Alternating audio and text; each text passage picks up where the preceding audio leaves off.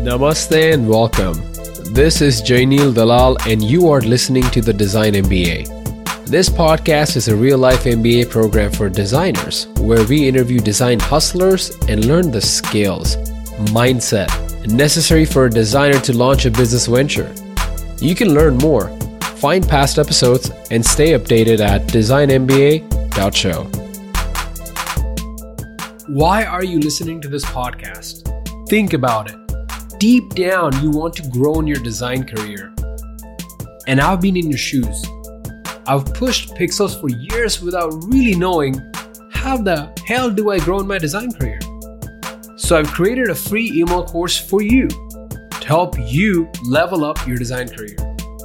The strategies I share in this 7 day email course are actionable and used by over 700 plus designers with success.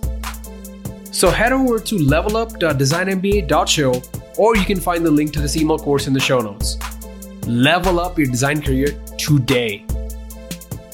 It's going to take you the same amount of time and effort to market a $29 product as it will a $2,900 product. My guest today is Matt D. Smith, aka MDS. Matt is the owner and design director at Studio MDS, a small independent design studio in Athens, Georgia. He created the float label pattern for digital input fields, the contrast app for checking color contrast ratios, and FlowKit for creating user flows inside your favorite design tool. He's a proud father of four. If you are a designer that is looking to up your visual design game, UI game in general, you seriously need to go and check out Matt's new course, Shift Nudge. I promise you, from what I've seen from it, I highly recommend it. Go to shiftnudge.com and check it out. And yeah, tell him that Jainil sent you. In this episode, we discuss the growth mindset. How do you overcome self doubt and imposter syndrome as a designer? Why you should be selective about picking your design projects. Hint pick projects that pay money. And Matt's journey from designing to launching the Shift Nudge course. Enjoy. MDS, welcome on the show, man. Super excited to have you. Hey, thanks for having me, man. I'm glad to be here. Dude, like you are such an inspiration for me. Uh, I remember the first time I, you know, I heard about you. I went to your website, and it's like a lot of people are designers, but you take it to the extreme. Like even in your website, you got like matt.is, if I'm not mistaken, then slash writing, slash working. And it was just so intuitive. I even went to your book list and found a bunch of your books really helpful. Nice. Yeah, I've just, I've always, ever since I was a kid, just been really analytical about the details of everything I was working on. I don't know where that came from. Wow. And the recent thing that I noticed is that you you're ripped, like you know, you, from who you were before. So, did you always want to be ripped in high school or college, or was it like a recent thing? Well, what's funny is, so like I was always really small in high school. I was probably like five three when I graduated high school. I was a late bloomer, and then I'm like six feet tall now. But no way. In high school, I was actually very very skinny. I'm, I'm not skinny. I like I was muscularly built, but I was really small and like I was on the football team and we had like weight training regimen. So like in high school and college, I was always doing athletics and I was always in shape and I was always, you know, feeling okay about myself with my shirt off. Uh, and then I guess I guess whenever you know my wife and I got married when I was 22, almost 23, and then we had our first kid like within the next two years we had our first kid. And and at that point i was just working tirelessly and just not even working out or staying in shape wasn't even on my radar. We were just trying to survive both financially yeah. and with, as new parents. And so i think once my first kid was like two years old or so this is like back in 2009 2010 i was just kind of like oh my gosh i've really let myself go in the last 10 years I graduated high school in 2000, so it just wasn't on my radar. I wasn't paying attention to it, and I just committed. I think in mm-hmm. 2010 or so, I was just like, I'm not going to drink any more soda. I'm going to buy all the P90X DVDs, and it took me a while to figure out what I wanted to do. Yeah. Um, and I just kind of was on this quest to get back into shape and to get, you know, to be strong. I want to be able to do things with my kids. I want to be able to jump on the trampoline. I want to be yeah. able to, you know, do all the things with them. So, yeah. so it's basically been, what is it now? 2010, you got the book. So it's been 10 years in the making. Yeah, absolutely. None of those like six month fad diets. well, it's, it's definitely, I mean, you know, a lot of different trial and error, just trying to figure out I think the biggest thing is figuring out nutrition and figuring out how to eat and whatnot. But yeah, and finding things that you actually enjoy doing, at least somewhat. I mean, there's plenty of days where I don't feel like doing anything, but it's just kind of how it goes. There's one photo that you had put on Instagram, and I found that to be really inspirational. You had a photo on the left side of when you were not in shape, as you mentioned, and then on the right where you're ripped. And one of the comments you mentioned, the guy on the left who's not fit, the previous Matt, worked his ass off so that the man on the right could really enjoy it. That was so deep, man. It's weird seeing yourself in pictures like that, you know, because I can remember like it was yesterday. I can remember the things that I was concerned about. I can remember how I felt, the things that stressed me out at the time. And it was like at that time, I was working these like long but not great contracts with other companies, like, you know, barely not really barely getting by. My wife and I were both working, but I just had so many aspirations to do more. And so I'm doing this freelance work at midnight until 3 a.m. And then I'm getting up and the kids are crying. And I was, you know, doing all I could to just get, you know, get our future going into the direction that we wanted. And my taking care of myself physically was just not even, wasn't even on the back burner. It just wasn't there. And so it's really interesting to know now, like, I guess through the years you inevitably get mm-hmm. better at managing your time and prioritizing things. So, but yeah, it's it is definitely kind of a, a wild thing to do to to look back at whether it's a picture before and after or even like reading blog post recaps of the years and like, oh man, I remember that so vividly. You know, you, yeah, remember you the recaps. Yeah. You, you remember being interview. like so stressed out about certain things in certain years. And then if you read that a few years later, you already know how that that all unfolds and you're like oh i should have known that that it would have been okay or you know whatever i really like when you mentioned that you always had this aspirations was that because you had a family and you're married and you have kids or that was your upbringing or how did that come about that drive i think it's definitely primarily just part of my personality like i said even as a young kid i remember i would see someone do a backflip and I'm like, I've got to learn how to do a backflip. I must do this. Like if that guy can do it, I need to learn how to do it and do it as well. And so that just kind of became I don't know if it was nature versus nurture, but I also remember this very profound moment when I was I think I was like 15 years old and my dad had this old like 20 year old Mazda RX7 that he used to drive and mm-hmm. he was going to let me drive that when I was 16 and it was kind of beat up and the uh, speakers were dry rotted. There was no CD player.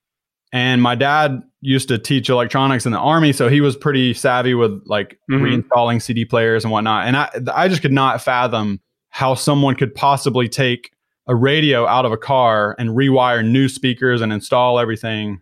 And he was like, just felt so nonchalant about, it, like, oh yeah, we'll just get the CD player, we'll get the mounting kit, we'll get these speakers. And I'm just sitting there staring in disbelief that he's about to rip this dashboard out of the car. And I'm like, you can't just rip the dashboard out. Yeah. Like, like, that's just, that's supposed to be there. And he's yeah. like, he looked at me like, uh, and he was just like, what do you mean? Somebody put this in here. We can take it out and then we can put it back in. And for some reason, that just clicked as this like echoed like deeply into my soul. I'm like, oh my gosh, like someone did that and we can do it too. We can take it out. Like it didn't just happen automatically. And so I don't know, just that moment, it was almost like this unlocking of this quest for confidence. And like, you know, if you've seen someone do something that it doesn't necessarily mean that that that can only be done by them. I mean, I don't plan on, you know, going and starting another SpaceX or anything. I don't, you know, there's definitely limits to the things I want to try to do or the things that I believe are possible. But I don't know. I think that's just kind of a pretty paramount kind of moment for me. It's interesting your dad decided to fix the speaker himself because sometimes my thing is more like let's maybe let me just hire the guy to do yeah. it. Yeah, that was you know he was my dad was always that way. He would take apart the carburetor and clean it out on the lawnmower or the ATV or whatever it was, and he's you know, the kind of guy that would read the instruction book from front to back before starting on anything and just always had that kind of tinkerer builder mentality. He built like kit airplanes, kit cars. And I think it just growing up around that maybe just gave me the passion to build things as well and and to just tinker with things you know sometimes purely out of curiosity and you end up creating something because you were just curious about it i am going to take a leap of faith and i think somehow that mentality has made you a company of one because i'm noticing you're doing everything yourself like you're shooting the courses yourself and even a step further in some of your videos you have made about 2019 in a year in review and for 2020 but uh, you kind of tried to redesign your home yourself. You built your studio yourself. So why not just hire a guy? Like, like what made you spend so much time doing it yourself? Yeah. So I think this is both a strength and a weakness of mine because I'm not afraid to, you know, if there's a project or if there's a group of people and like efficiency is kind of like built into my DNA. I want things to be efficient. I want things to be successful by you know whatever metric that needs to be measured by whether it's my own or by the group i'm working with and so i will i don't have any problem you know digging a hole for eight hours if that really needs to happen around my house you know so I, it's easy to go into like that just yeah. laser focus work work work work work and so i think in a lot of ways it's like okay well i'm going to learn video editing okay I, I know a little bit about construction and woodworking so might as well just build this because a lot of times there's plenty of things that we hired out. You know, like I didn't do any of the construction necessarily on the house when we were remodeling it, but mm-hmm. we had, you know, framers come in and we had, but I feel like in order to get an incredibly quality product, whether it's software or a home renovation, I feel like the secret sauce is like the glue in between those pieces that come together. And so, like, if the framer isn't talking to the plumber you yeah. know they're going to run the pipes in the wrong way and there's inevitably you've been in a house where you're like why did they put the switch right here but it's because no one actually sat down and thought about where it needed to go or the electrician was there and the drywall guy didn't talk to the electrician and so i wanted to be like the glue that kind of made everything kind of work together with with our home remodel and and then I also, you know, I think the best pieces of software that I've ever worked on or teams that I've ever worked with it's when there was, you know, a really strong overlap between disciplines, whether it was design and development from the very beginning, or if there was a lot of focus. It's never like 100% design complete and then go build it. You can build things that way, but it's not going to work out that well. And how do you figure out like when to like really outsource, meaning get people to do it, and when do you like completely go in to that? I think it depends on what we're talking about. You know, if, if it's a design project, then I'm more likely going to be, you know, wanting to do that versus if I need somebody to do some drywall. Like I've done that before and I realized that I hate it. So I just want to hire somebody to do that for me because it's messy and I, or when I do it, it's messy and professionals can do a much better job. You know, take video courses for example. Take yeah. your video courses you're producing. Why not get an editor to edit your videos and stuff? Yeah. So I guess first of all, definitely budget is definitely a real thing the way that I produce the video courses, a lot of times there's an outline and then I will, you know, sometimes I'll have a script for the intro, but sometimes I just kind of I'll need to break out and ad lib something or I'm if I'm recording mm-hmm. my screen, yeah. I feel like it's not a tight enough script for someone else to know what to keep or what to get rid of because I get rid of a lot of stuff and I haven't done enough preparation up front to say, okay, here's everything, go edit it for me. You know, I'm not sure. Do you have anyone editing this podcast for you, or do you edit this currently by yourself? I was about to say the same thing. So I am literally producing, editing everything myself. And one of my mentors, you know, told me that, hey, you need to get somebody to do it for you. And the guy like is pretty like reasonable. He charges eight bucks an hour. So maybe one episode will cost me 24 bucks. But the thing is, when I edited myself, I hear myself again. I learn what I'm asking wrong or how I can frame the questions better. And at one point, I kind of felt like if I'm going to have to tell the guy what to do and what to edit, I think it's right. going to be more faster if I just learn how to do it myself. Yeah, I agree. I think long term, I would love to be able to say, all right, here you go. Here's all the footage. You know, go do your thing. I've done a handful of courses, but I'm constantly changing the way I do it, changing the structure. Mm-hmm. And even, you know, I'm about 90% done with this thing now. And there's still things on like, oh, and the next one, this is what I'm going to do because I learned so much doing this one. Yeah. And I don't feel good enough about the sequence of events that needs to happen and say, like, like you said, I would spend more time explaining what needs to happen or, you know, I don't want to watch a 20 minute video of myself that someone else edited and then I need to say, okay, edit this part out, edit this part out, edit this part out. oh my god, so true. It's already painful enough to, you know, I've basically been listening to and watching myself record things for the last year and it's I'm really ready to be done with this for for just a little bit. So, how did you get the course bug like to create all these video courses on design education? I think the very first bug that I ever got was when Sean McCabe, do you know Sean McCabe? He's got a podcast. He used to be like big in the hand lettering world. And this was probably back in 2013, maybe 2012. He released a hand lettering course. And it was like how to hand letter, you know, as your job, you know, earn a full time mm-hmm. living doing hand lettering. And then he had like a very large amount of people that downloaded this like free guide, like how to get started. And I think he had a, a big email list. And then he sold this course for like, I think it was like three or 400 bucks, I think at the time when he launched it. Mm-hmm. It might have even been like close to 500. And then he he wrote a blog post and he openly like kind of shared the sales revenue numbers for like a day or two. And he was like, "In one day, I made ninety thousand dollars." And I was like, "No freaking are you way!" Kidding me? I was like, "Are you?" And so wow. I looking. But then you think about it, like if you take a hundred thousand and you divide yeah. it by five hundred, that's like what 200 people if yeah. 200 people buy something for a thousand dollars then that's a hundred thousand dollars so the, yeah i think the mathematics on that i was just like i need to start doing courses and also that was one of the first like kind of aha moments where like oh wow this is actually a thing and if you think about the price of like higher education you know, it's usually not even in the ballpark of five hundred dollars. Usually, it's like fifty thousand dollars. You know, I got to yeah, go to yeah. university and I have to be in debt for you know until I'm fifty, and so I think there's a good a sweet spot in the education world where you can produce really quality education at an absolute fraction of the price that makes it inaccessible to a lot of other people but it also be very profitable for you and it you know it makes it where you're able to do that and put a lot of because the, the more profitable it is the better value you can produce and the more you can put into it to make it really really good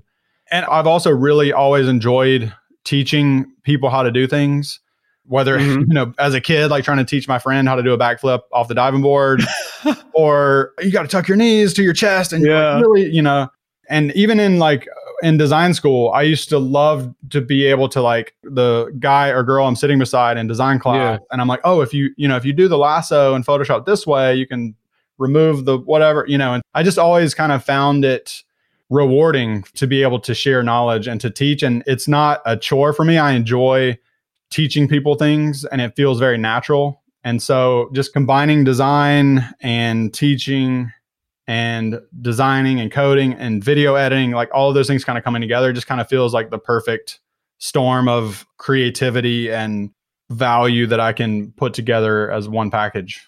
You're spot on about the metrics of it, meaning it seems like from the outside, if somebody says I make ninety thousand dollars from you know this course, and you're like, how does that happen? But like you said, when you look at the math, it's not that hard. Like getting 200 people. I mean, it's hard, but yeah, I'm a big fan of Ramit Sethi and he's got a yeah. saying that he always, whether it's in his course or maybe on a podcast or something, he always talks about it's not magic, it's math. And ah. you think about the spam calls or the spam emails mm-hmm. that you get. It's you're like, who is putting this much work into I doing know. spam? Yeah. But there's nothing magic about what they're doing. There, uh, this is probably a bad example because I don't condone spam calling or emailing, but they are being successful with it just based on pure mathematics. If they send, you know, 500,000 emails, if they get, yeah. you know, that small fraction of people that click or give their credit card yeah. number or they give their password and they lose access to their account, it's worth it for them just based on pure mathematics. And so I think understanding that there is a a mathematical threshold for yeah earning income it, it's pretty interesting not a lot of people have seen some stuff i did back in like 2007 or so i was working on this real estate application mm-hmm. And I convinced a friend to put it together. I mean, we worked on this thing for a year, maybe uh, kind of on the side, and we launched it to crickets.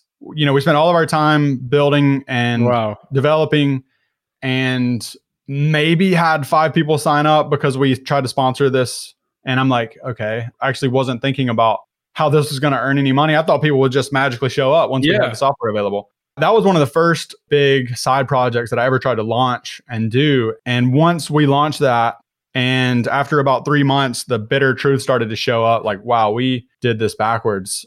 I'm never going to do that again. and you think about like all the time and energy that it spent to put into designing and developing an iOS app to Yeah. fight to sell it for 99 cents in the App Store.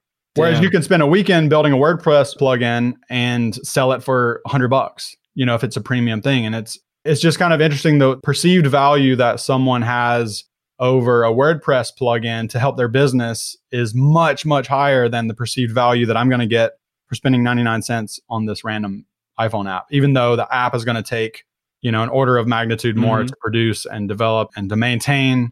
So I kind of, you know, that also is very appealing with with the online course stuff too, because it's I've been in the kind of design consulting world for so long where it's always trading time for money, time for money, time for money over and over and over. And I have done projects where it's more flat rate or project rate or Yeah. value based, and those are still great Mhm.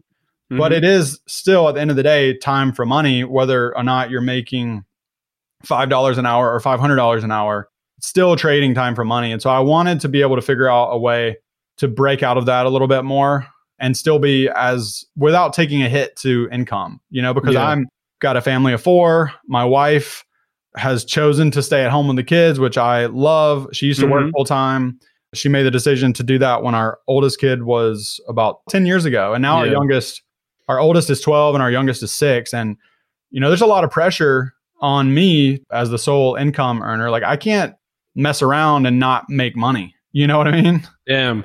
and so i have to be very very picky or strategic Mhm. or smart or wise whatever you want to call it about what i'm working on and whether or not that is producing what needs to be produced for a while i was doing a bunch of like youtube vlogs and everything Yeah.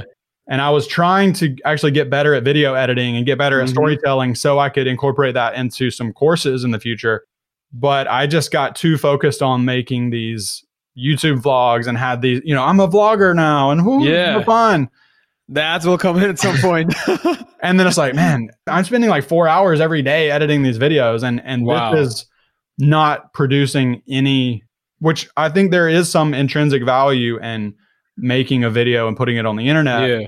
But I have to be mindful about what can I get in a short-term reward Yeah. and what am I choosing to wisely invest in now that will produce, you know, a long-term reward later. So it's just a matter of for me just trying to really focus on I've been approached by different startups Yeah. or different I bet.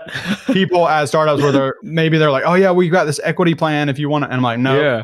I'm not interested." Like, never. I've never been interested in an equity plan because I, I need cash to survive. Like I need you to put your money in my bank account Yeah. so Did we you can miss out on any of the unicorns in that? Like No, maybe not at all. No. No, I, okay. and I think I've been kind of in an interesting spot because I mean I've worked for some startups that are based in either New York or San Francisco, but I'm in Yeah. Georgia, just outside of Atlanta, in this town called Athens, and you know I will get referred to these random companies in Atlanta that no one's ever heard of, but they do have good budget, they do have you know interesting problems that they're trying to solve, and so I've worked on a lot of things that no one's ever heard of, but they've they're working in a specific sector like transportation logistics management. And I'm like, okay, that sounds kind of fun.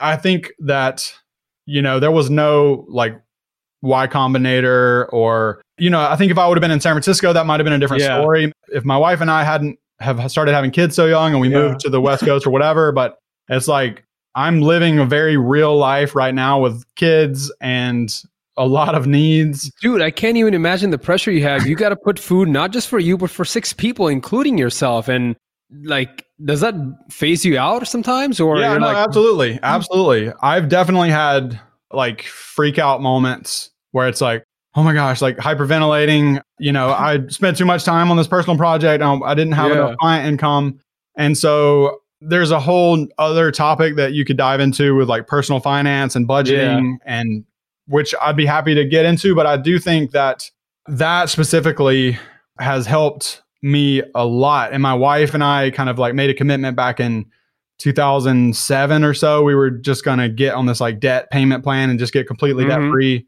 minus our house. And we actually made that happen in Wow. 2009, I think, or so.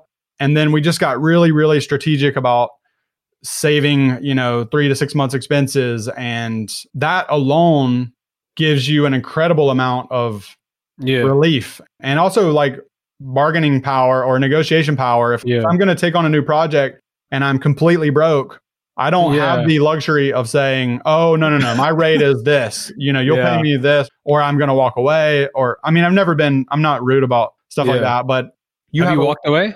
I mean, I've definitely Okay. I've lost tons of projects because I quoted too high, like tons. Okay. I think like there was a time period when I was probably losing nine projects for every one that I quoted, or for every 10 that I quoted.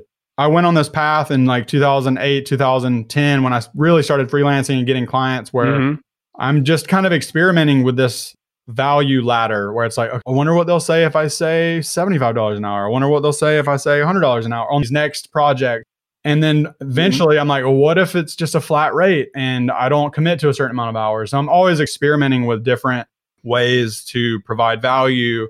And, you know, as you get better, also, you know, the hourly rate starts to kind of break down and you both people kind of get penalized in a way. Like if I'm fast and efficient, I'm penalized. And Yeah. if I'm slow, then the client is penalized. And so, yeah, just kind of like as I'm experimenting, I'm more likely to experiment at a greater scale when I know that I can still pay my bills if the client says no. So why not work at a agency or a company and just get a steady paycheck? What's driving you to still do freelance? So, I actually, this was the existential question of mine for probably two or three years. Probably like in the height of, I don't know, 2010 to 2012, maybe even like 2010 to 2015, even. I was constantly, should I do this? Should I do that? I would contract at an agency and then their creative director was like, hey, what, what do you think about, you know, coming on full time with us? And I'm always like, "Ah, I don't know. Because I, I just always had these little side projects and these other things that I wanted to do. And Yeah. funny enough, I've actually never had a full time job. and even when I was first starting out, I had what seemed like a full time job, but I was actually a contractor. Uh-huh. You know, I didn't have any benefits or anything. I was getting paid hourly and I had to pay all my own taxes. You know, didn't have any insurance or whatnot. And so I just, I don't know, over the years, I became a little bit more self sufficient and I enjoyed doing a project with a company and then moving on to something else and doing another one. And there were definitely times when I thought about working full time, but I just, I knew in my heart that I imagined like standing on this hill and like yeah. the flag for the company because I want to be like 100% like sold out for whatever I'm doing. yeah. And I just couldn't imagine myself doing that for any company. Like I might enjoy working with that team or that person, but I couldn't imagine myself being like the head cheerleader for that company. And I want to be like sold out and committed and Mm-hmm. be that head cheerleader Yeah. kind of person for whatever I'm working on. And anytime I ever like really push myself to make that decision, I'm like, "Ah, I just I have too many things that I want to do personally. But you know, eh, but again, and I understand that Mhm. that's kind of like it is definitely a privilege to be able to make that decision, but it's also on the tail end of years and years and years of freelancing at night and working a Mm-hmm. day, day contract that was absolutely the worst. Like I used to design these catalogs for Uh-huh. this chemistry lab supply Okay. company, like HPLC column, things that you would find in a chemistry lab. Yeah. I designed 32 page catalogs for that stuff. I had no idea what it was. And the guy's like, what? Why do you have the HPLC columns beside the TPC plates? I'm like, man, I don't know what any of this is. I'm just trying. I did so many things like that that no one ever has known about and just grinding, grinding, grinding. And so when I finally had some little snippet of success and then I could choose to keep doing freelance work or work for a company, I just felt like I owed it to myself to keep pushing beyond since Mhm. I'd already come so far. I actually kind of hate the phrase. It's just in my DNA, but I yeah. truly believe that it just feels like it's part of who I am. And to your point, what you mentioned, this guy, Naval Ravikant, that I follow, he said it that he's an angel investor and he was like, you are never going to get rich if you trade your time for money. So the idea that you can make a course, which you already are doing, and it can earn you passive income, that just blows my mind. Would you ever consider yourself just going full time on just producing these courses if it ever gets to that point? Yeah, oh, 100%. Absolutely. Wow, so you'd yeah. give up freelancing. I'm kind of tired of freelancing right now, to be honest. Um, and I, I haven't done a client project. Well, I'll take that back. I did a small one for a, a former client a couple months ago, but I did a big freelance project about a year ago about a year and a month ago, maybe 13 months. Mm-hmm. And that was big enough to kind of put some runway in front of me so I could really focus on yeah my course. And I did a beta launch of Shift Nudge in December and to my surprise was able to like sell out all of the seats that I opened up. And I was planning to do a public launch like either this month or last month, mm-hmm. but 2020 is what it is.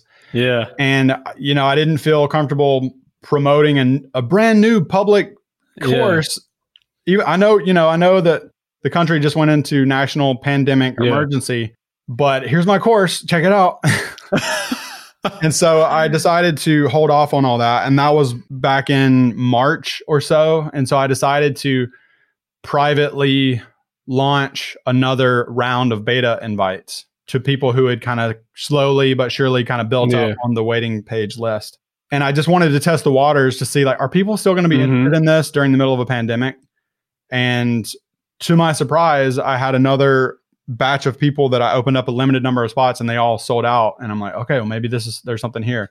So they're trying it out for free, or they're, no, they're I, it was a it was a paid beta. Yeah. Oh, I see. Yeah, the paid beta was nine ninety seven one time payment, or six okay. payments of 199 and what is shift nudge in your own words shift nudge is it's currently an interface design course to learn the visual side of interface design whether you're starting out or you're kind of mid-level and you want to get to that next mm-hmm. senior type level or maybe you are a bit of a senior but you haven't been designing as much and you've gotten a little rusty and you want to kind of polish off your skills specifically with like typography, layout, color, style, imagery, things like that. Definitely through the lens of user experience and making mm-hmm. a good product, but really, really focusing on line height and kerning and font selection and things like that. Those little tiny details that really make design come alive. Things that took you 15 plus years to get. yeah, exactly. I can watch it one course. In the future, I would love to this was kind of my plan even before I released Shift Nudge was to create because I've always been Studio MDS. That's like my company name. It's my initial. Yeah. I both kind of love it and hate it because it's like it's just me. Like I don't. I always kind of struggled between should this be like a big brand or should it be like a personal brand? Yeah. And that was a big struggle for me early on. And then I realized just way more comfortable for me to just be me. And MDS. Somehow I got lucky and got those handles on social media. Oh my God. and so I would just like, well, it's the name of my company, but it's also me. And when people hire Studio MDS, quote unquote, they're actually hiring me. And so I just kind of went with it. But for the course stuff, of course, people still associate the course with the person that is teaching and the person that's producing yeah. it. But I wanted to create some kind of family of like a new brand that the courses could live under. And so for me, I think Shift Nudge is going to be that new brand that right now it's an interface design course, but I think eventually I will put my other products underneath that umbrella and say, here's the Shift Nudge interface design course. Maybe here's the Shift Nudge product design course. Here's the Shift Nudge contrast color checker. Here's the Shift Nudge flow kit, kind of thing like that. So it'll take a while for me to get there, but I think that's kind of how I'm viewing that now. Like any design resource would fall under that umbrella. I think I was doing some math in my head. I hope my math is good. My mom is going to be so mad if she hears my, our Indian son is not good at math. So, assuming that you had probably about 100 people sign up for the private beta, 997. So, right there, we were talking about the math. It's close to 90,000, if I'm not mistaken, or, or 100,000. Yeah, absolutely. You know, depending on the work you're putting in, do you have a realistic target in mind? Like, what would the course would want to hit, like uh, revenue wise? Like, do you, do you set targets, or is it like let's just see where this goes? I mean, I definitely will have just like, oh, it would be nice if I could. You know, early on, I remember when I when I got ready to do the beta, I'm like, okay, I'm gonna cap it at 100 spots. Number one, I'm actually the beta students are actually they're in a Slack channel. They post homework, and I give wow. a video review of every single design homework that gets posted. So I record a video. I for all the hundred people for every oh single oh person God. in the beta. So it's a lot of time. Also, like it's you know it's not just like hey here's the course go have fun. Yeah. Right now during the beta, every single student that starts designing and yeah. posting their homework because every lesson has like a homework assignment, and it's like okay, now I want you to design this and really focus on font size. Here are the things I want you to think about. And wow. work during the two beta phases, I've recorded probably over 500 student yeah videos. And how many lessons you got? So I mean, like for each lesson, you got a homework. So how many lessons you got? There are eight modules in total, and every module has roughly 10 or so lessons. So um, 80 lessons. So 80 plus lessons. Not every single one has a homework assignment. Like I might yeah. have getting started mod uh, yeah lesson, but there's at least sixty to seventy. Oh my god! So for one student, if you count fifty lessons that they submit, you got to make fifty video reviews for one student. Oh my god! Yeah. So how does that scale? it's scaling. You know, just working on it every day. That's how it's scaling. Um, oh my god, it's tough, and that's a, a big reason why I haven't fully finished the entire course is because mm-hmm. I spent the first two or three weeks every single day just doing nothing but recording student critique videos. And so now I'm I've gotten seven of the eight modules are completely recorded, close to 30 hours of edited yeah. content. And I've got these last 10 videos. I was actually really hoping to have these done by, by our uh, our I kind of set a deadline. Okay, before yeah. this podcast, I'm gonna have these last 10 videos done. I've got everything pretty much prepped and it'll take me another week or so. I'm I think I'm going to be able to go like with a public launch in like August or so. It feels weird to launch in July, and I hope yeah that you know there's not if something is crazy happening in August, I might have to reevaluate what goes on. Mm-hmm. But yeah, it's just um, I know that I can't keep up the the way that I'm treating the beta students. I can't do that for the public version. So I'm yeah. going to create a couple different packages and the thing that the beta students are getting right now is going to yeah. be two or three times more expensive when I launch it. Yeah. And I'll re- reduce the amount of people that I allow to do that. And if nobody wants to do it, then fine, because it's a lot. how many did you ever do like a cost analysis of like how much time you put into this in building the course and how much money of your own, like maybe equipment and all this stuff? Uh, not really. I mean, okay. I have a general idea of you know, I could go back and look at all my Amazon or B&H photo receipts of all the camera equipment. But, you know, like I've been working on this specific course for probably the last year and a half. Mm-hmm. I was actually planning on launching it last year at this time, but we were moving and we started renovating this house and we were bulging at the seams with all of our kids in our previous home. And my wife and I were going to spend a lot of money and we were getting a big construction loan and doing all this renovation. And I had this really big opportunity come up with GoDaddy to work on one of their projects. And they basically wanted me to kind of take this project and run with it. And it was just something I couldn't pass up. And at the time, and it just took up so much of my time. And so I've had big projects like that that will pop up over the last year and a half or so that it's hard to say, like, okay, well, I spent you know 20 hours working on this outline of the curriculum for the course and then i did this yeah. like i feel like i would waste time and effort trying to figure out the numbers on every little detail. There and so now at this point i'm just like you know thankfully my wife does she's like i call her my stay-at-home cfo she does yeah.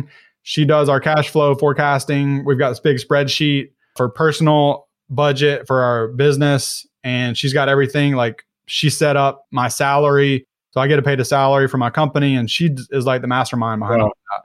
I would absolutely not be able to do any of this. I need, I need more pay. I need a pay raise.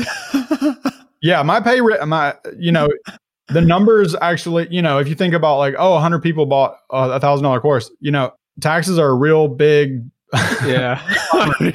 or, uh, or you know, go ahead and count 30% of that going to Oh. the IRS.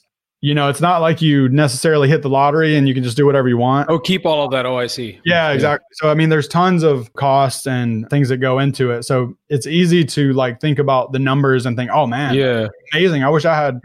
it's like oh, actually, you know, this is I'd probably make more money right now if I was working for a startup somewhere. You know, with a full time salary. You know, they're paying Benefits. Yeah. benefits. So like, you know, our health insurance for our family until we switched recently, like we were paying close to two thousand dollars a month for just helping Damn. family. And so there's twenty four thousand dollars right there. yeah, it's crazy. And that doesn't even include, you know, the taxes that come out of the things that you make. And uh, Yeah. it's quite challenging, you know, if you're filing as a sole proprietor or an LLC, you know, taxes, Yeah. at least for me in Georgia and the US, like it's it's definitely a, a big ding that you have to account for. But I still think that at the end of the day I can get to a place where we are doing better and we have more control. My salary, so to speak, will be distributed amongst, you know, hundreds of students, not necessarily one company, you know, that has to lay off, you know, thousand people because there's a pandemic and nobody's using their service anymore. True. Before you decided to start filming the courses for Shift Nudge and go ahead with it, did you actually put up some kind of landing page or beta test that hey, if I go ahead with this idea, how many people are going to buy it? I've had an email list building and growing slowly for the last five or six years, whether it's people downloading free files or whatever, or signing up for a free course. And so I actually sent out some, uh, like a questionnaire, like a type form Yeah. thing. And I just said, like, here's like three or four courses that I'm thinking about producing. Would you mind responding to this? Let me know what you're most excited about. And the interface design course was the majority vote. It was probably 35 to 40% of people's vote followed by like a close second was like a product design course like into beginning to end like full product but Mhm. more people were interested in like the tiny yeah. details of interface so i was like okay well i'll do that one first And, and, how many people voted? Like i think i might have had like i'd have to check i can't remember if it was like more than hundred or yeah, less than like that? two- 250 to 500 Wow, somewhere along in that range i think i sent the email to about 10000 12000 people Wow. And then I also had the question there, like, would you buy this course? Or and I might even I don't remember I can't remember if I put a price on the questionnaire, but I definitely did a little bit of you know research before I just dove in because I have dove in plenty of times head first and swam deeply without taking a big breath. yeah. And so you will learn very, very quickly. And research can be such a daunting task or word or thought process. Yeah. It's really just asking someone a question. It's like, hey, But would you rather eat a hamburger or would you rather have a piece of chicken? It's like, oh, okay. Well, what if, I'm not gonna spend all my time making chicken if you want a hamburger. what if I'm not a Twitter celebrity like you and don't have twenty thousand followers or even that big of a mailing list? Honestly, it's a good question. But you know what? When I signed up for Twitter, I had zero followers. When I started my email list, I had zero subscribers. And so the only way I ever, you know, it still feels weird because, you know, I don't feel any different right now than I did when I had 100 followers. But every time I have launched a product or Yeah. I have done something quote unquote cool online, that is typically what, you know, boosts your follower count. And so if I can focus, as I have focused more on providing value, Mm-hmm. you kind of intrinsically see that return from the general public. Wow. And so when I released back in 2014 or 2000, 2013, for example, I designed the little like float label input field thing just because I was Yeah. I had given myself this constraint and I really wanted to make this cool animation. And then all of a sudden, in a span of a couple of weeks, Brad Frost and Chris Coyier from CSS Tricks and all these people are blogging about the float label thing. Yeah. And it kind of like blew up. And that was the first time I had like a big wave of attention, I guess. And so then I created these like wireframing kits and I gave them away for free in exchange for an email. And people found them valuable. So they got on my email list and just slowly but surely, you were talking earlier about, you know, oh, 10 years ago to now, oh, you're ripped. Yeah. That first push up sucked.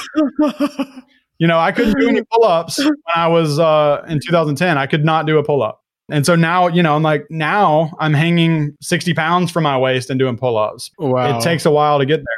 You have to remember that there are, my dad used to always say, like, oh, you got to pay your dues. You got to pay your dues because I would have like crappy jobs and working in the sun and doing manual labor. I kept just like got tired of hearing that. But the more I think back on it, it's really just a matter of getting to work, putting in the reps, and making sure you're going in the right direction. Man, I'm just a huge fan of your growth mindset. In one of your articles, I was reading that you're taking one of your sons to drop him off to school, and he wanted to try this new hairstyle. And then he was nervous about the hairstyle, like how people are going to judge him. What did you tell him in the car? Like, did he keep the hairstyle, or what did you tell him about growth mindset in that conversation? I remember writing that article, but I actually drawing a blank for what actually happened. I believe that if I recall correctly, he messed it up and put it back yeah. before he went in. And he was, was worried about people judging him. Yeah, and I didn't want to make him feel bad for that, but I also wanted him to, you know, I, I'm always telling my kids. A good example is right now, my six year old cannot unbuckle his helmet. His fingers are not strong enough to like unbuckle the, yeah. like, the bike helmet.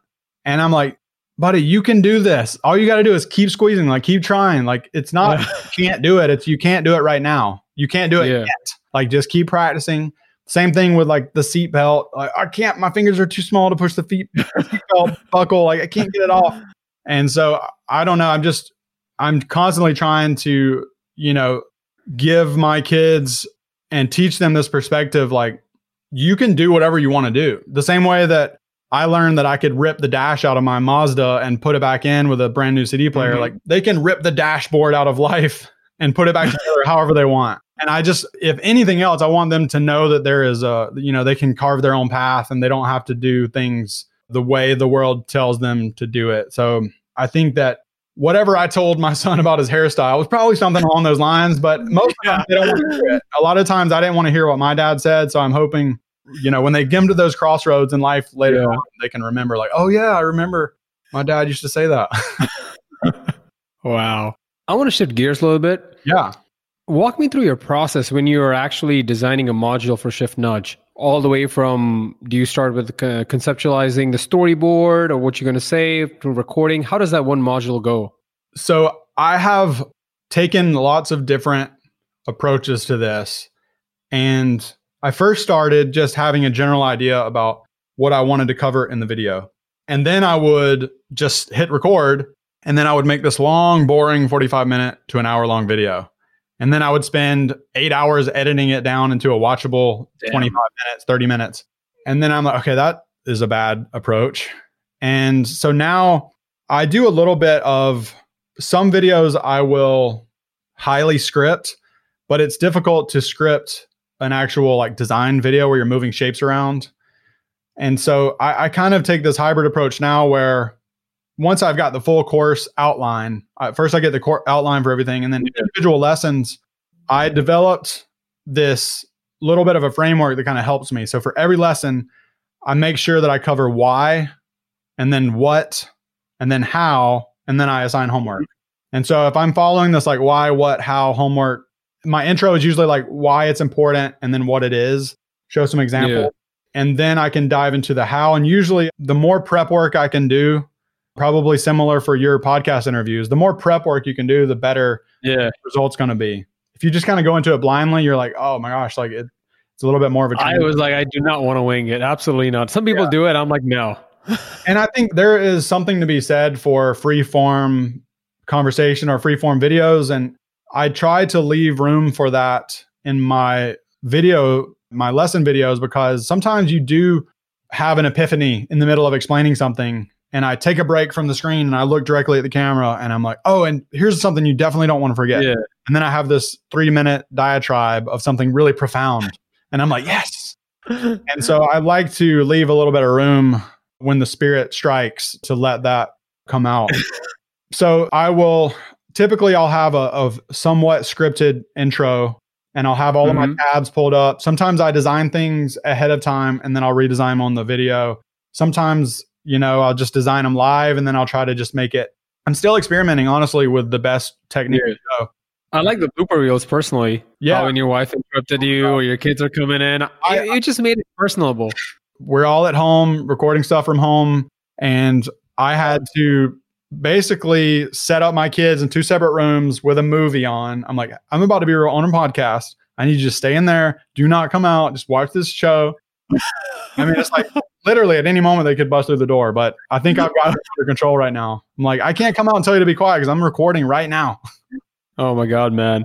I got to be honest, man. Like hearing you, just talking with you is like therapy. Like I want to someday launch my own course. I haven't thought too much, but one thing, like I was like asking myself, like Jainil, what is it that you're good at? Um, I don't think I'm nowhere near the level of a, a designer that you are, to be honest. But one thing I think I feel confident about is networking or getting access to people that are hard to reach. So just how to network with people and Dude, how that can translate to jobs. You could do a masterclass on how to cold email someone. Your email to me was amazing. Like, I mean, it hit all the points. It was like short and sweet, and it was great. I think not a lot of people know how to do that. Well, thanks, man. Uh, I thought actually in the same lines of doing that, and then but then I was like, well, Matt has got all like I mean, I'm just being honest with you. I thought about like I saw all your gear. I'm like, man, I don't even have like shit like that. I don't have a like a 4K camera. I don't have all that. So then part of my brain was just going into that like should I get that kind of gear? Or who am I to be doing this kind of course if I don't have a gear like him? So it was just kind of like that whole. Uh, maybe oh, I don't know if you have some kind of advice. I have been in that hole many times, and I'm still in a lot of ways. Like I think the number one thing that will stop you from doing something like that is going to be your own thoughts and your own negative and like, oh, this is stupid. Nobody's going to watch this. Everybody knows how to letter space typography. You know, like everybody yeah. knows line height. I mean, come on, what am I even teaching here? Yeah. And so the longer you ruminate on whether or not you should do it or not, the more likely you're going to talk yourself out of it. And another reason why I was I have done a paid course before where I did the beta version for free and got feedback and then I launched the public version. And it was okay. I mean, it did okay. This was like back in 2015, but I wanted to know quickly are people going to pay for this or not? A lot of people will tell you, like, oh, yeah, put up a landing page and try to sell it right away. So, yeah. It. And you could definitely do that. I'm a little bit scared to do that because I don't want to pre selling things that don't exist. And it almost feels like ingenuine to me personally. I don't think it's a bad practice necessarily fundamentally, but for me, I like to have something yeah. tangible to offer. Yeah. Even if it's like, the first three videos, you know, whatever. Yeah. And so I do know like the quicker the rubber can hit the road, the better. Yeah. And once you start talking to someone who's trying to learn about the thing you're trying to teach them, all of a sudden camera gear doesn't matter. Lights don't matter. Wow. It's just how can I teach you how to get from point A to point B as quickly and safely as possible? And you know, if you're well lit, great. If you're not, I don't care. Just teach me how to, you know, I mean, even now, I still struggle with that. I'm like, man, the Sony ZV-1 looks amazing. I, I need to get that. I have a great 4K camera already, but I'm yeah. still like, I need to get that ZV-1. Like, oh, I got a Rode Procaster. I should probably get the Shure SMB, whatever. I need the new Aputure 300D. It's way brighter. You know, it's like that will never stop. And I have to remind myself, I'm the type of person that can easily fiddle with camera settings and lights and cables for like a day before I record a video. Yeah. And then I'm just like, what the heck did I even do? I like, I just fiddled with technology all day long, hardware, tweaking settings. And then once you finally just kind of commit, like, okay, you know what? Screw it. We're, we're hitting record. Yeah. We're getting it done. So it's easy for me to try to get everything perfect. I think, you know, what you're saying too. I mean, that's exactly the same thought process that I had for every single course that I've ever produced. And, but quite honestly, the first course I made back in 2014 or 2015 it was called AI UX, and I was teaching mm-hmm. systematic UX design for the responsive web with Adobe Illustrator, like the most random, like very niche course. And I used my Max webcam, no extra lighting. It was basically the camera was pointing straight up my nostrils, and I had a hundred and fifty dollar microphone set up, which is actually a pretty good mic. Looking back, yeah. no mixer, no preamp. It was just plugged straight into my computer I bought a microphone and a stand for like 100, 200 bucks and just recorded the course with ScreenFlow. That's the only software I used. Yeah. And uh, when I launched it, that course made $30,000 like in a month. Holy shit. That I did not sustain that. That was almost like a one hit wonder. I tried to launch it again. It was like a little bit less. And then, of course, Sketch became incredibly popular right yeah. after I launched that. And I'm like, okay, I need to figure out a way not to make my courses tied directly to software that gets Oh, changed like every five seconds. That's another big thing that I tried to focus on with Shift Nudge too. It's like software Mhm. agnostic. I do advocate for people using Figma if they haven't used if they haven't Mhm. used Precision, but I'm also using like Framer files, sketch files, and I'm teaching things in a way that's more design focused, not design tool focused. damn, man. You just like help me get rid of some of the self doubt just listening to you do that. You also made a free course with InVision Yeah. on the Switch to Studio. I always wondered because you know you worked with Stephen Olmstead. He was my first guest, and I released that episode. Why did you do that for free? You I mean you could have uh, made it a paid course, and and how did that come about? I can answer this so quickly for you because they paid me to do it. Okay. They have a design forward fund and yes. And this was like right as Studio was launching, and it was like tons of hype. And I was super excited about the idea of InVision Studio. And I was like, man, I want to do this. So I pitched, I actually signed up on the website and kind of pitched doing a course for them through their form on their website. And then it was only after they started considering it when Stephen actually pulled some strings for me internally to kind of get it approved. But I basically just came up with a proposal and I said, you know, it will cost this much money for me to do this type of course, this many lessons. And there was a lot of back and forth. They were thinking about scaling it way down. And then they were like, you know what? You know, we're going to go for it. We'll do this. So that was the whole idea was that they were going to set aside a small budget for me personally, and they'll just pay me to produce this.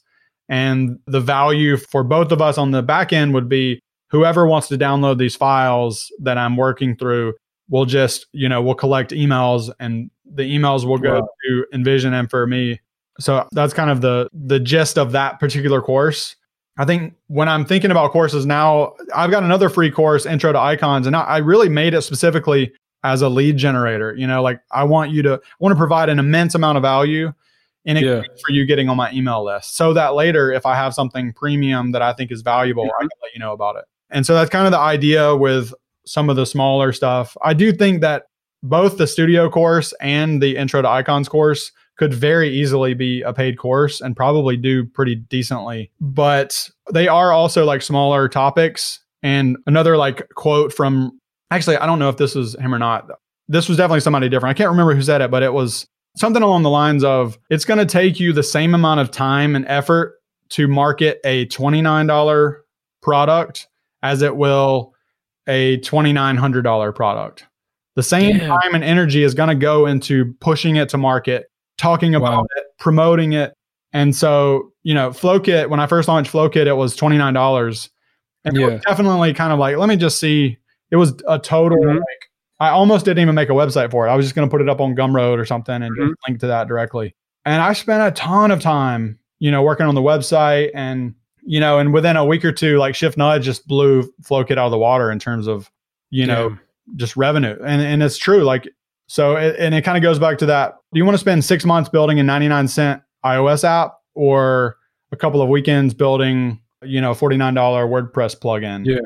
And again, as someone who's like hyper aware of needing income, I'm going to have to find those places that provide that more immediate return. I'm just thinking about all the dope advice you've given me so far. To your point, you know, you said, yeah, I could put up a beta landing page, like sign up for this course and pre sell it. I think for me, apart from the feeling of ingenuity, like, oh, I don't have anything ready, I also feel like there's a pressure then. Like, I, let's say I've got maybe 100 people that sign up. So now I've got to now actually go and produce. So that means that I don't get the creative freedom to work on it like the way you've done. Like, you spend eight hours editing one episode. So, maybe one thought I had was, you know what, screw it. I'm just going to push this course out. Whether people like it or not, I just want to make it for myself. And then, to your point, provide some value. Like why you should even give me your email. That's a definitely a big reason. Like I don't want to pre-sell something and then feel like I'm under the gun. I mean, I kind of did half and half because there are people who have reached out to me, you know, at least half a dozen people and they're like, "Hey, when are when are those like last modules coming? When are those last Yeah. modules coming?" And I'm like, I'm working on it, man. I'm sorry, you know. And so there is some pressure, and I feel that, but I feel like you know, there's got to be some kind of good balance because mm-hmm. the first course I did, I think if I would have really just started asking some questions, but again, I don't know. Uh, You know, a lot of people will say like, "Oh, don't." I remember I was a part of this kind of a part of this mastermind group last year, and I was talking about Shift Nudge and how I released, and they were like, "Well, how did you send out the question to your audience, like asking about?" And I was like, "Oh, well, I gave them four options about these four different courses." And there was one guy that said, "You know, oh, you shouldn't do that. You should like let the audience tell you what they want." Yeah. And um, I'm like, I think that can be good advice, but everything is so contextual based on you know it's like here are the four things that first of all that I want to provide you as as knowledge and things that I can feel confident. Mm-hmm. If I'm teaching you the skills, the tactical skills that I've been using on a daily basis for the last 15 years, I don't need you to tell me, you know, oh, I don't want to learn UI design. I want to learn, you know, only prototyping. I can guarantee you like prototyping is not going to help you if you don't know all this other stuff. And so I think there's a fine line between, you know, like college students don't tell the professor what they want to learn. You know what I mean? they curriculum. Yeah. And, and I'm not trying to also not trying to be like snarky or anything. Yeah. I think there is value in saying like, hey, if I could teach anything, what would it be? And and if somebody yeah. said, oh, video editing, I might maybe I should do a course on video editing. But at the end of the day, I think if you feel strongly about it and it's kind of I would recommend don't spend a year on it before you before you try to make money on it. But um, put something together in six weeks, even a landing page. I did put up a landing page with an email collection. You know, I don't think there's anything wrong with saying, "Hey, I'm going to be working on this." If you want to get notified when I launch, uh-huh. that's another good way, you know, to see if people are interested. But I, I will say, like, there is so much pressure. I remember like trembling when I'm like going to hit the publish for the morning of the launch for the beta. I'm like, you almost don't want to come to face with that reality. You don't want to know if it's going to fail. You kind of want this. Oh yeah, that would this would be. it's more fun to like imagine what you would do if you won the lottery versus like putting something out there and putting your name and your yeah. line and then asking people to pay a thousand dollars for it. It's like, gosh, I, am I going to get dragged on the internet? Like, are people going to yeah. like? So I mean, it's just it's a very emotional experience. And the more you delay it, the worse it gets. And I've definitely learned that the hard way. And so now I'm going to like, I will launch this public version of Shift Nudge with extreme confidence because I have had paying customers that are giving mm-hmm. real feedback. It's not like a free user that's just like, oh, maybe you could do this. It's like, no, these people invested in this project and I'm invested in them and I am 100% committed to providing like absolute quality material, quality feedback, because I want them to produce quality designs. And so now, you know, I've tested the majority of all of this content and I've seen their designs improve and they've told me like, this is the best course I've ever taken. Oh my gosh. There's still those yeah. of doubt. I mean, even now I'm like, I can still feel the anxiety rising up a little bit. But if I remind myself, you know what, in December, you sold out in March, you sold out. You've gotten, there's been one person, one person that was specifically like, the content's not as good as I thought it was going to be. And, you know, this is a little bit different. So I don't mind, uh, you know, giving a refund if it's not going to help you out. Like, I want to provide value. And if you're not getting value, then no problem. Like, here's your money back. But anytime those anxieties kind of start coming up, I'm just reminding myself, like, people bought this and people are telling you that it's valuable and they enjoy it and lots of you know several of them there's been people that said like i learned more in two weeks than i have in the last like two months trying to do this on my own or, or the last year doing this on my own. And so i'm like okay this is a big confidence booster and this will you know totally help me push this to the finish line. Matt oh my god dude you are really godsend just talking with you has given me so much inspiration and thank you so much, man, for coming on the show. It means a lot to me that I was able to get a guest like you to come on the show. Man, it's been awesome. I knew I, I just kind of had this feeling seriously like from the when you reached out and you you made a video like here's a three minute video on why you should be on the show like it was great and just i don't know you just kind of have a gut feeling sometimes and you got to go for it how can people find you or find more about your course they can go to shiftnudge.com or they can go to mds.is. Thank you so much, Matt. My pleasure. If you made it this far, you are what I call a Design MBA super fan. And I've got a gift for you, my super fan. Head over to designmba.show where you will find my email address. Email me one thing you learned from this podcast episode, and I will get on a 30 minute call with you and help you in your career goals. See you in the next episode.